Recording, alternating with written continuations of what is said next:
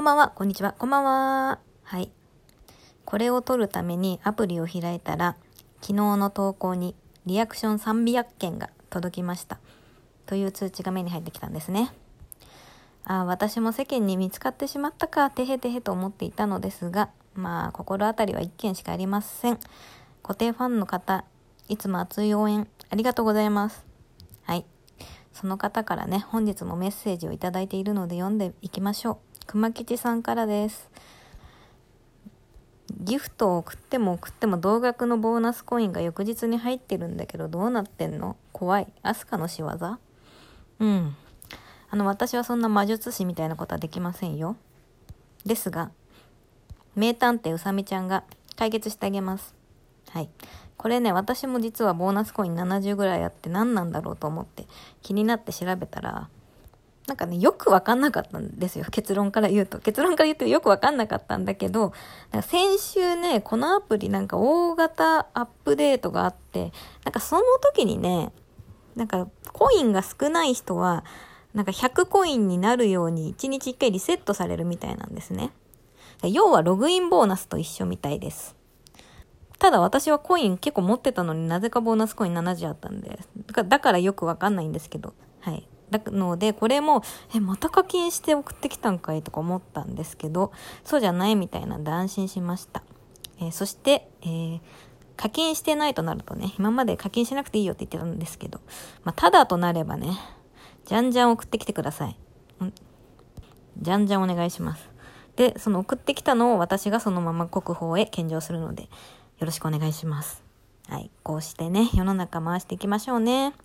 はい。ということで、ラジオトークへの意識が無駄に高いでおなじみ私、実はね、2本本日はね、ボツにしてるんですよ。素人のラジオなのに、ボツが出る番組。すごいですね。で、しかも昨日ね、しかもじゃないか、昨日ね、話したのが、まあ私があんまり漫画を読まないっていう、まあどちらかというとちょっとネガティブな話だったんで、今日は楽しい、話してて楽しい話題をしようと思って、だから好きなものについて喋ろうと思ったんですが、どうしようかなと思って。まあ推しについては結構もう喋ってるし、で、国宝についてはちょっとあんまりこんな、どうしようかなぐらいの感じでサクッと喋るの嫌だなと思った時に見つけましたちょうどいいのが、私今すごいライトファンをしているアーティストがいるんです。その名は、 Creepy Nuts。パチパチパチパチパチパチ。ヒップホップユニットですね。1MC1DJ の。先週のミュージックステーションにも出ていました。はい。ただ私、ドミーハーでございます。ドミーハーライトファンでございます。どのぐらいね、ミーハーかというと、先週ね、新しいアルバムが出たんですよ。で、それをどこで予約しようかなと迷っているうちに、あの、発売日が来てしまい、もうめんどくさくなって買わずにサブスクで聴いているぐらいミーハーです。で、しかもさっきね、ミあの、M ステ出たって言ったんですけど、その M ステもね、こう家にいたんですけど、自分の部屋にいて、自分の部屋テレビないから、下降りて見なきゃいけないんですけど、それがなんかめんどくさくて、だからツイッターかで見る限り、もうすぐ出るって感じになったら、下行ってみようと思って油断していたら、気づいたらね、もう始まっててね、あ、やばいやばいやばいと思ってパッてつけたらちょうど終わったところだった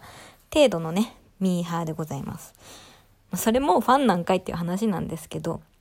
でもね、最近ね、ちょっとね、 Creepy Nuts にお金を使ったことがあって、何かっていうと、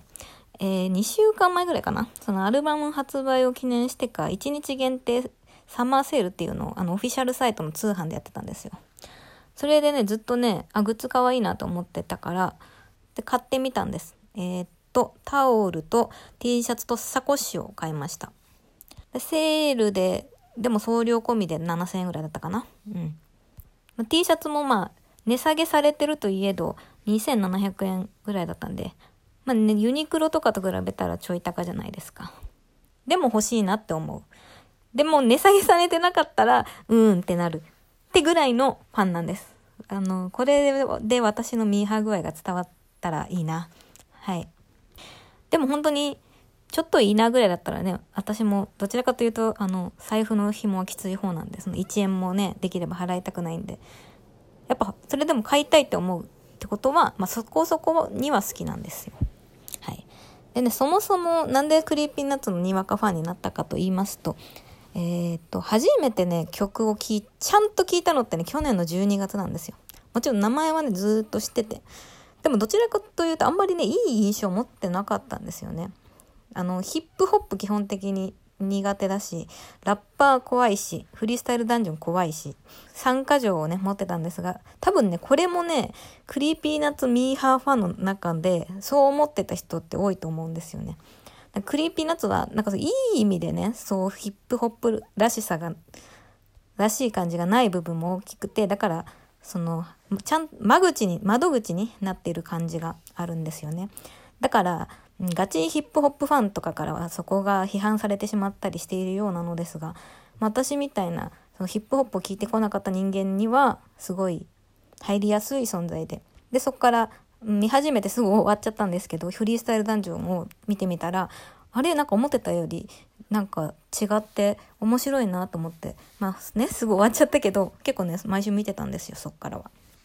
で、あ、で、今あのフリースタイルティーチャーもね、ちょいちょい見てる程度に、もう R して出てないけど、見てる程度なんですが、はい。で、初めて聞いたのが12月って言ったんですけど、それなぜかっていうと、えっ、ー、と、12月にね、国宝と対バンしたんですよね。なんかもう今日しれっと国宝って言ってますけど、国宝っていうのは私が尊敬してるミュージシャンの方ですね。いつも言ってる。その方と対バンする機会があったので、その数日前から、まあ、付け焼き場ながら予習をして、ちょっと聞いてみたら、一番こう、有名ではないけど、まあ、有名どころの夜更かしの歌とか、助演男優賞とか、合法的な飛び方のすすめとかを聞いてみたら、あれ？めっちゃかっこええやんみたいな。なんか思ってたのと違うやんみたいな、なんか大阪弁で思って、で、その日をね、そのライブをね、めちゃくちゃワクワクした気持ちで私迎えたんです。なんでかって言いますと、その日の整理番号が、ラッキーセブンだったんですね。はい、最善確定です。なあ、もう最善で国宝を拝見できる。もう。だからね、対バンはぶっちゃけ誰でもよかったんですけど、なんならワンマンでも、ワンマンだったら時間多く見られたからワンマンが良かったなって思ってた程度だったんですよ。始まる前はね。ただね、いや、対バン Creepy Nuts で良かったって思ったライブになったんですよ。その、まあ、そのね、整理番号7番のチケット握りしめてライブ会場に行って、でな、呼ばれ、番号呼ばれて入って首尾よく一番前について、ベストポジション、上手のね、一番前。あ、国宝の立ち位置が上手なんでね、上手の一番前ついて、あ、あどうしよう、ドキドキドキドキっていう気持ちで本番が始まり、 Creepy Nuts の二人が出てきたわけですね。もうね、その瞬間にね、なんかもうオーラを感じたんですよ。その R 指定ってね、別にものすごいスタイルがいいってわけじゃなくて、普通の男の人なんですけど、なんかもうオーラがね、違うの。もう、王者のオーラをしてるの。で、DJ 松永さんも、まあね、一見ね、普通の男の人、普通の青年なんだけど、もうやっぱね、オーラみがあるんですよね。二人とも。もう出てきた瞬間に。それで、あ、やっぱ流し入れてるアーティストってすごいなと思って。で、ライブが始まったらね、R 指定がめちゃくちゃかっこよくてね、そのラップも、フリースタイルも、曲、普通、歌うのも。でね、楽曲で、パフォーマンスはかっこいいと思ったら MC が始まって、その Creepy Nuts って、オールナイトニッポンやってるから、ですもう喋りに定評がもうすごいわけですよ。でね、そしかもその MC でね、ちょうどね、明日花キララの話題をしてたんですね、AV 女優の。だから R 指定がなんか何回もあのアスカがね、アスカがねって連呼してて、で、私、アスカだから、あ、R 指定に呼び捨てにされてるとか 勝手に思ったてぐらいで。で、その後のね、ライブもめちゃくちゃかっこよくてね、あの、聖徳太子ラップっていうのがあるんですよ。それがね、めちゃくちゃかっこよくて、全部かっこよかった。あ、 Creepy Nuts との対バンでよかったと思う。一夜にしてファンになって。で、ちなみにその後の目当ての国宝もね幸せすぎてどうにか頭がどうにかなりそうでしたね。なんかねそのライブハウスねちょっと作りが特殊でなんか柵じゃなくて台みたいなのがね前にあって台に寄っかかるかか形だったんですよ最善の人は。そしたらその台の上にまで国宝が来てなんかもうゼロ距離っていうか靴舐められる距離だったんですね。あので手伸ばしたらあの大変なことになるみたいな距離感だったんでもうなんかもう去年1年の中であの日が一番幸せな日だったんじゃないかなってぐらい幸せなライブでした。っていうのもあり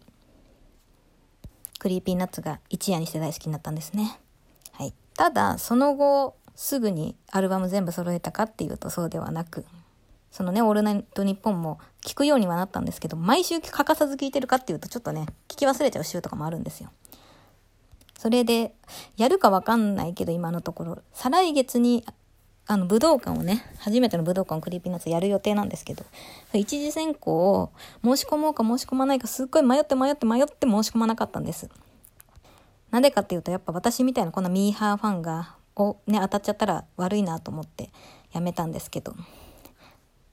ただこのミーファーファンっていうのってものすっごいね、楽しいんですよ。